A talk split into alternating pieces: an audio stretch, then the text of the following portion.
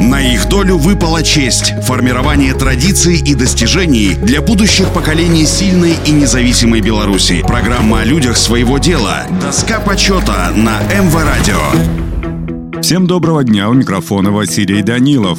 Мария Никитична Демиденко родилась 25 апреля 1925 года. Единственная среди пяти братьев девочка, она выросла в дружной семье потомственных землепашцев, с детских лет приобщившись к крестьянскому труду. К началу Великой Отечественной войны окончила 8 классов средней школы. Вместе с семьей осталась на оккупированной территории. Наравне со взрослыми, стойко, принося тяготы лишения военного времени, помогала родителям вести собственное хозяйство. 11 августа 1943 года, незадолго до освобождения освобождения родной Дубровки по приказу оккупационных властей в числе 12 ровесников односельчан была в принудительном порядке направлена на работу в Третий Рейх. По прибытии в Германию была распределена работать на частную фабрику аптекарской посуды Хуга Эгер, где в тяжелых условиях неволи трудилась до освобождения американскими войсками весной 1945 после чего была передана советской стороне. На родину вернулась только 11 августа 1945 Вскоре познакомилась с фронтовиком Василием Ильичом Демиденко из ближней за рекой Сож деревни Людогоща Мстиславского района Могилевской области. 11 августа 1946 года вышла за него замуж и переехала на жительство в его родную деревню. В том же году поступила работать в Людогощанский колхоз «Червоный кострычник». Приняла активное участие в восстановлении хозяйства, разрушенного в период оккупации. Трудилась, не покладая рук, не страшилась тяжелой работы, проявляла усердие и инициативность, а потому была назначена артельным правлением руководителя руководителем льноводческого звена, которое по итогам первого же года было названо лучшим в хозяйстве.